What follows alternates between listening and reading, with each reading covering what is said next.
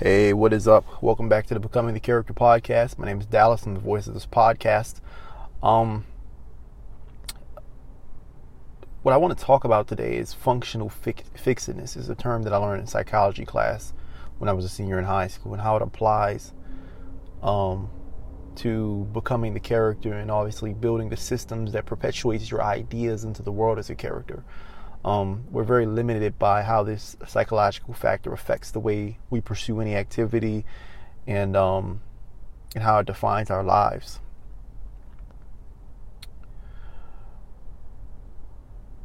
Back in high school, um, you know, all I wanted to do was win a state title. I was a wrestler. All I wanted to do was win a state title, and um, every single day, you know, what I did to win a state title, whether it was fall, whether it was summer, whether it was winter, whether it was spring, I would wrestle. I would wrestle and wrestle and wrestle. Um, but when it comes to things like wrestling and, and, when it comes to anything in this world, and that's what intelligence is. Intelligence is how quickly you learn patterns, you know, um, frameworks. Um, what I did with wrestling and, and what we do with business and building characters out um, and inserting them into uh, markets and society um, what we do is we learn frameworks. Um, and so wrestling, I wanted to be a wrestler, and so I learned the frameworks that were produced by great wrestlers. I watched Jordan Burroughs, David Taylor, who just won Olympic gold medal, um, Yazdani, his opponent, you know, from since he was a kid, you know, wrestling Aaron Pico um, at the Junior World Championships. I was watching all these different people, and um, oftentimes, in order to, you know, find the best recipe for my own wrestling, what I would do is uh, really clone what it is that they were doing. I was doing a lot more than modeling their behaviors and their techniques. I would clone them to a T. Um, I would practice their exact movements, their exact hand placements down to a T. And if I got any increment of the movement wrong, I would I would rehearse it over and over again until it was right. Because obviously they're world champions, and they you know they do things the right way. Um, and so that's what I would do. I would um, you know, practice my moves over and over and over again. I would drill them over and over and over again. And this was, I think, this is, you know, drilling frameworks, I think, is one of the initial secrets to success in anything. But I would drill the frameworks of a move. It was like a double leg. You know, I would, I would, you know, um, I would drill my drop step a few different times. And so you place the foot forward and then you drive down to the knee. And then uh, when you're extended, the, the, the back foot, the follow up leg follows through. Um, and you complete the movement. I would practice the drop step a few times. And then from there, I'm just breaking down the anatomy of a takedown in wrestling, if you don't know. From there, I would, you know, go from the drop step component of the technique to, um, you know, the technique, you know, the actual technique itself. So maybe I was working on a single leg. Maybe I was working on a double leg. With a double leg, I would work on the exact steps, you know, exact framework behind a double leg. I would, you know, do the drop step, obviously, or, or maybe if I wasn't practicing it all together, I was practicing them in portions because frameworks would exist separately. I would work on placing both hands behind the the, um, the legs, behind the knees, um, you know, to, to do a double leg. Um, and different coaches teach it different ways. You know, they say snake behind the calves, but you know the way I learned it was right up behind the knees, right up behind the thighs, um, and kind of wrap around the knees. You know, till your fingers are you know right around the front. Um, and uh, so then you would to to perform a double leg takedown you would take your head and force it into their rib cage just below their uh, breast breastplate, I guess you would call it, and you would want to run your feet on a 45 degree angle while lifting and raising. You would always want to elevate and finish. Uh, and when I was finished practicing the framework for a double leg, I would put the drop step and the double leg obviously together. You know, um, when I say practicing the framework for a double leg, you know, like we would do situational activities where we would start from different positions and, and things like that, and you wouldn't necessarily do the drop step. Sometimes you just start with the double leg already secured. You understand what I'm saying? Um, I would put these frameworks together and I would practice them to a T. Um, and I get I began to associate you know uh, certain moves with certain frameworks or ways of doing them. Um, and it would be a fixed static routine. I would do it the same every single time.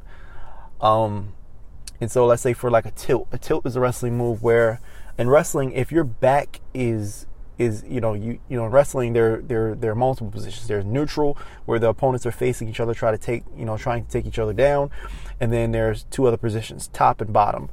Um, the top position is obviously secure when you take someone down and you're you're top them working for a pin. The bottom position is when you're on the bottom and you're being worked, you're working for an escape or you're working not to be pinned. Um, but the top position, there's a move called a tilt. Okay, so when in wrestling, when you put someone on there, pin someone's shoulder blades to the mat, that's a pin. Um, but there are other ways to score in folk style wrestling, you know, high school, collegiate wrestling. Um, when you tilt someone's body till, you know, they're not flat on their stomach any longer, but their their their body um, is they're they're tilted onto their side, and their body is breaking a 45 degree angle with the tilt with their shoulder blades closer to the mat than not. Um, and so you're tilting them uh, essentially, and their their their their backs are facing the mat. Um, that move is called a tilt. And I would practice tilt, I would practice a particular static framework for the tilt. You know, it would be hand on the elbow. Uh, you know, I'm I shouldn't really go too much into detail because I believe the people listening to this might not be wrestlers. Uh, left hand on the elbow, right hand on the wrist. Um, and um, then you would force your left leg under their thigh, uh, right into their hip bone. Uh, point that leg up to the ceiling, and then you would you would you would lean back and elevate their bottom feet with your right free leg. Um, and that's how a tilt would be done. Now, you don't necessarily have to know about wrestling to understand the concept of what I'm bringing this podcast, but everything that I practice, I would practice completely static. I would practice it like it was a recipe and it had to be done this way. Um, and it worked a lot. You know, it was it was it was a successful technique. It was a technique that delivered me to, like I said, a county silver uh, medal and a regional uh, championship, and ultimately being the MVP of my team. Um, but I remember, you know, because I was a fan of wrestling, looking at the sport and looking at the way it was done. Uh, post my graduation, post the point where I started wrestling, and I would watch, you know, these wrestlers more closely. Um, they would teach in their technique videos a certain way of doing techniques, but I watched them in the matches and in, the battles that they had and the way they would actually execute techniques. Uh, one of my favorite wrestlers that I watched was Spencer Lee. Um, he's a three-time NCAA champion, probably going to be a four-time NCAA champion, one of the greatest college wrestlers ever at this point in time. A 125-pound guy. Um, and I would watch him a lot in high school, but it wasn't until after high school where I really began to study and admire the work. Well, I always admire the work, but really just be super analytical about the work that he was doing. And I watched he has a killer tilt series. It's how he scores a lot when he wrestles. And um, I would watch him wrestling uh, his college matches because I was just a fan of him. And the way he would tilt was so fluid. He would go from this angle to this angle and switch his hands from here and hands from here. And he would do something that a lot of the other PA guys would do, um, like another guy, PA guy, Chance Marsteller.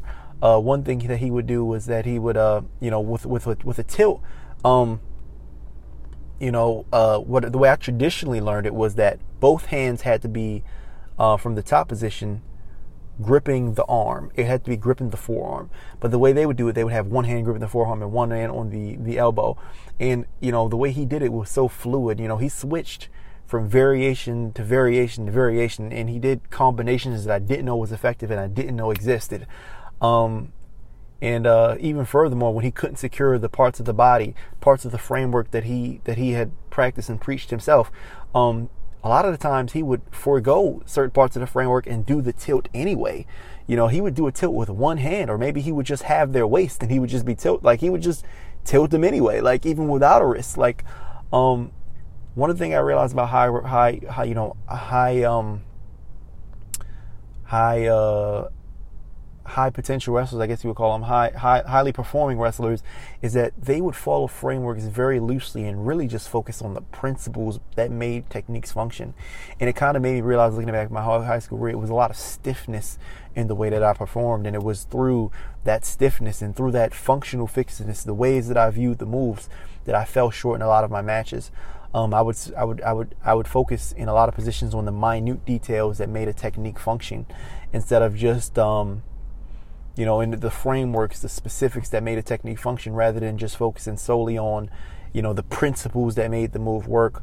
Um, like one of my favorite moves is an ankle pick. In, in order to do an ankle pick, you have to have what is called a collar tie. Essentially, you put your forearm on the side of someone's neck, you wrap your wrist around the back of their head, and you use that tie up is what they call it. You use that uh, that setup to move your opponent around, and then you reach down to to secure. Uh, you, re- you you make them step, and then you you place a block behind their ankle and you push their head over their ankle. That's essentially how ankle pick is performed. But um, you know, uh, I would obsess a lot in high school about okay, okay, I, I don't have the collar tie, I can't do an ankle pick. All I have is an elbow, or all I has a all I have is a, a underhook. Um, but even post graduation, even sometimes in high school, I would watch a lot of wrestlers like Yazdani, and they would get to the underhook from Kyle Snyder from various positions that didn't involve the steps of the, uh, the framework that I traditionally known, and it allowed them to be a way more successful and versatile wrestler. And they, from this uh, this, you know, instead of focusing on the frameworks, focusing on the principle. Okay, you want momentum and you want to block the foot. That really is the anatomy behind ankle pick, not a collar tie, not a, you know, it can work from any tie.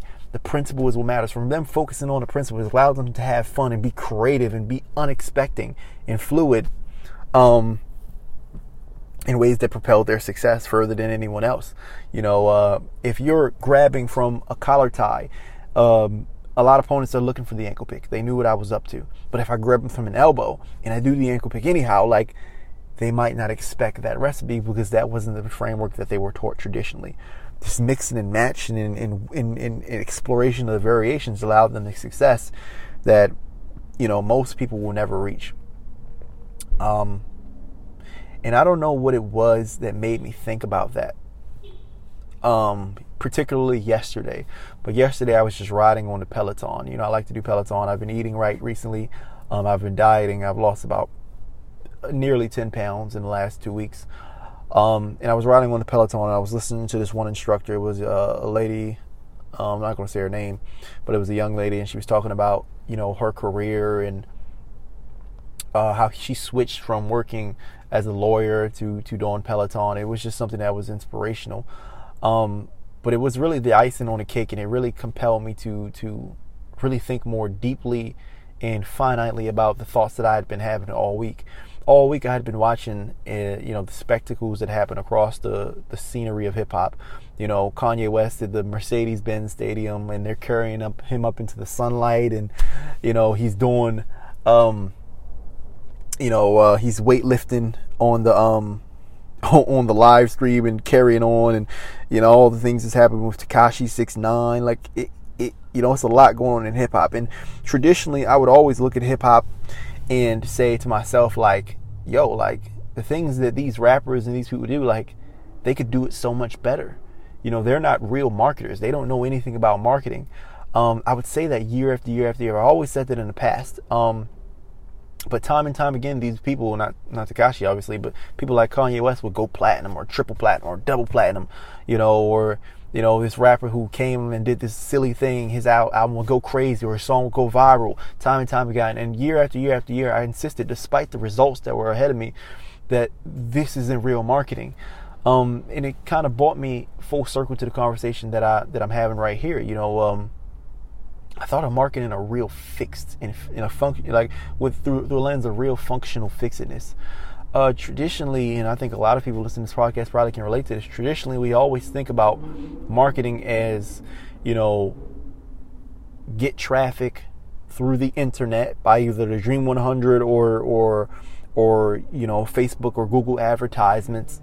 Um, you know, send it to a landing page, a digital website, a landing page, or sales funnel uh, to collect the sale or collect the lead, and then retarget them through an email autoresponder.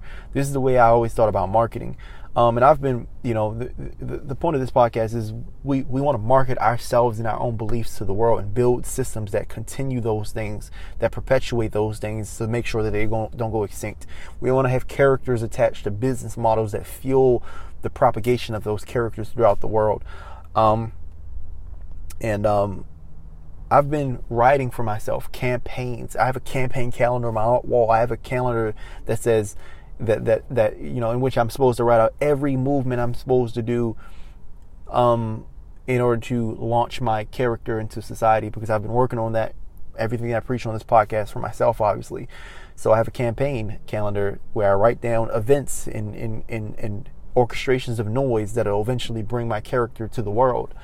Um, it's been fascinating stuff. But for the last, you know, I put up that calendar on the wall probably about a month ago, and you know, uh, I'd been for the last month just staring at that calendar, just wanting to, uh, just looking for ways and opportunities in which that I can, you know, actually bring that character to life and actually bring income into to to support that character and support its life and the principles that it's designed behind uh, and have that perpetuate into the world. I've been looking at that calendar, just staring at it for about a month, and it's mostly been empty. Um, I came back from Maryland with the idea to buy this calendar, but I had no idea how I would fill it up. I mean, I, I figured I'd be able to fill it up, but you know, I just wasn't able to. My initial idea for filling up the ca- calendar, and this is why, was that I would fill it up with interviews that I would do with different podcasters for my Dream 100. Um, but it's very difficult to get interviews from people in your Dream 100, and um, these interviews are all spaced weirdly. They're all few and far between. Like it's hard to, um, you know, get them day after day after day after day. I was just telling myself I would grind every day to make sure I got an interview every day um, for the podcast and to promote anything that I wanted to promote. Um, but long story short, a month had passed, you know, to this date. Uh, currently, that you're hearing this podcast, uh, or this podcast is posted, and the calendars that remain empty. And I was just struggling, like, why is it like happening like this? You know, uh, I want who I am, you know, the skills that I represent. Uh, I want I want to have that be a flagship of a community and, and to change people's lives and give people something to aspire to to chase. Um, I want my character to come to life um, and, and, and signify changes in society and as well as my own life because of that action. Um, but for some reason, I just sat up there and I really didn't know how it would be done. It wasn't really till watching, you know, for the sixth, seventh year in a row, you know, Kanye West do something strange or bizarre and all the results that he was getting, um, till it finally just clicked in my head you know, I was just sitting on the pellet after I got off the Peloton yesterday, and I just I just thought to myself, I'd been thinking it, you know, back to back to back all day, but for some reason, like it just recently really was solidified after I got off the Peloton. I just said to myself, you know how in wrestling you thought, you know, every move was defined by its specific framework, and any other way of doing it was wrong. That's what I said to myself. Um, and how that functional fitness, fitness limit your capabilities as a wrestler. I realized yesterday sitting there, I was really repeating the same issue in my life um, with the marketing and the building of my character. I always said to myself, marketing is used through ads and it's used with a framework or a funnel that's happening online and then with an autoresponder. That was always marketing to me. But I just realized just sitting there on that Peloton, like, well, that's a real fixed way to think about it. Look at all the results that Kanye West are getting, or Tekashi are getting, or all these different artists, you know, that are doing these different things are getting. Look at, look at, look at, you know, anybody, anybody that's someone in the world, you know, Conor McGregor, whoever it might be. Look at all the results all these people are getting. Look at all the followers and the millions and, and the reverence that they have from society. Look at what they're getting. It made me really realize for the first time that marketing is so much more than a landing page or, or in fact marketing is supposed to go against the grain because attention follows things that are experimental and new not things that are tried and true and that we've gone you know scent blind to because we smelled it all our lives um and so just sitting there you know I, like all this week i've been planning to do a, like an epic flyer campaign like where i use traditional means of marketing. I've like I've never considered that in my life. I've never thought of that. Like things like direct mail. You can pay the post office to send your letters, you send your sales letters to people whose literal addresses. They're little you can play them to send like letters to an entire block. You know, for the first time yesterday, just riding down Sunset Boulevard, I looked up and I realized like, wait, these billboards aren't digital and they aren't leading to digital products on the internet. They're leading to stores. They're spending billions on these billboards cumulatively, or millions. But guess what? They're spending that money because they work. Flyers are the same thing as billboards, just a little smaller and, you know, absolutely free. Um, and because it just kind of started blowing my mind. Like people really, you know, space that you rent on the internet for an ad um, is literally the exact same uh, as as space that you post uh, an advertisement or flyer in real life. It's the exact same. Um, just something that's posted in where people can see and, and that gets their attention. The only difference is that the internet is a hot commodity right now, and so the space on the internet is marked up. The function of these things are the same. And I was watching a guy yesterday who was who was driving through some neighborhoods tossing flyers on a clip. He said he got an eight thousand client that way, just tossing flyers onto people's lawns, and it really solidified that idea for me. Um, marketing really is so much more than landing pages and funnels and and and, and campaigns run through Facebook ads and uh, through with with internet influencers that you've never met. It's so much more. Marketing is anything that orchestrates attention for the purpose of a sale. Now those are Stephen Lawson's words, by the way, but anything that orchestrates attention for the purpose of a sale. And the the the the fixed way of going about it is actually the antithesis of marketing. Marketing is all about doing new creative things that are against the grain.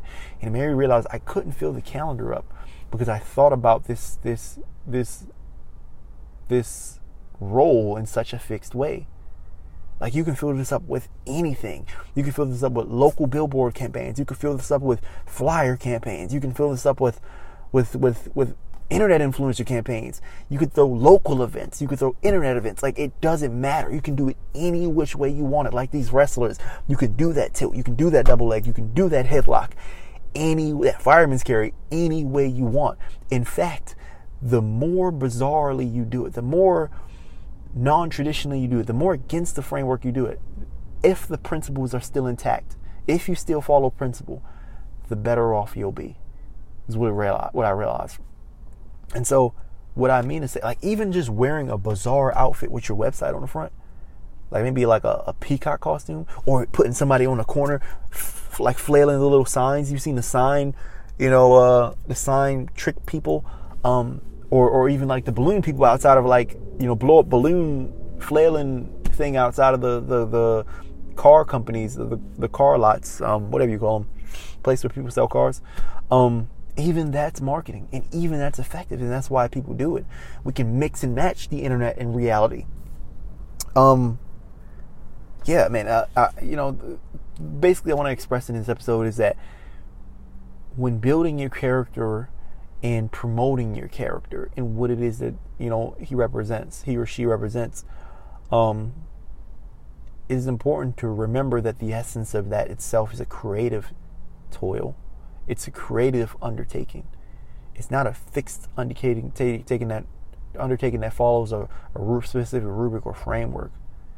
It's a it's a creative task. And it's something that, while following the principles that govern marketing and advertising, uh, you can do it any way in which you desire and get great results or even better results, therefore. Um, so, when it comes to building a character, you know, you don't have to run ads, you don't have to hit up you know influencers through the internet you don't have to have a landing page you don't have to you don't have to, you know, these are traditionally the cutting edge ways to do it. Don't get me wrong, but you can do it any way you want. You can literally get as creative as you want. You can be Kanye and do dumbbell, lift the dumbbells on the internet, uh, online while you're recording it. Like you can do anything. It's not one fixed thing. And uh, that just blew my mind. So I'm going to be doing an internet and a physical a local hybrid campaign. Um, and I think I just found a way to fill up my calendar. With that being said, everything that I talk about in this episode, um, and the the reason the flyers are going out is for an event that's coming up. It's called the Becoming the Hero Summit, and essentially, what this summit is is I've gathered 20 to 30 people who are the heroes of their community, role models, and people icons of their community, and they're teaching how do you become an icon of your community? Everybody, no matter who you are, has something remarkable about you, has a skill or or something that people can revere you for, like uh, uh, like a boxer. A boxer, that's their way they've chose to be a role model, a hero of their community, someone that gets, or a rapper, they've used their words to do it. Everyone, no matter who you are, and even if you think you don't have something remarkable about you that is worth being celebrated and worth being emulated and inspired, uh, worth worth aspiring to. Um, and so these people who are icons who are insanely rich, all seven figure, eight figure businesses. Um, you know, make more than a regular average worker makes in a lifetime in a single launch. Uh, these people who have millions and millions of followers who give them all their loyalty, all their adoration, and all their money uh, just really for being them. I asked these people, how is it that if you lost it all overnight in 30 days, you would build it all back? How would you become the hero all over again? Um, and we break down really in detail and the, all the tactics and strategies associated with building up a character, um, and with that character building um, systems that bring that character wealth and, and revenue, adoration, and following. Um, it's insane summit. It's going down September 28th. Um, it'll be four days only, and when those four days up, they're up. So if you want to attend the summit, which I want, what I want you to do is go down and follow me on Clubhouse and follow me in the Facebook group that we have um, because it's going to air for four days live in those groups. And when it's done, it's done. It's absolutely free. And so join those groups because that's where it's going to air. It's going to blow your mind. It's called Becoming the Hero Summit. With that being said, uh, man, I really don't have anything else to say in this podcast. Think about the rigidity, rigidity behind your ways and realize for yourself that it really is a poison past a certain point. Now, you want to learn uh, the frameworks because the frameworks work and, and, and, and, and they're incredible. They get you to, to, to where you need to be. But beyond a certain point of success, beyond a certain point of, uh, you know, the, the, the, frame, the utility of each framework becomes marginal. And that's all I really wanted to say. This Dallas Prater, the voice of this podcast. Rate, subscribe, review, all that stuff for this podcast. If you want more episodes like this, I appreciate you for listening. I'll see you in the next episode. I have to go up and finish laundry. Thanks for listening.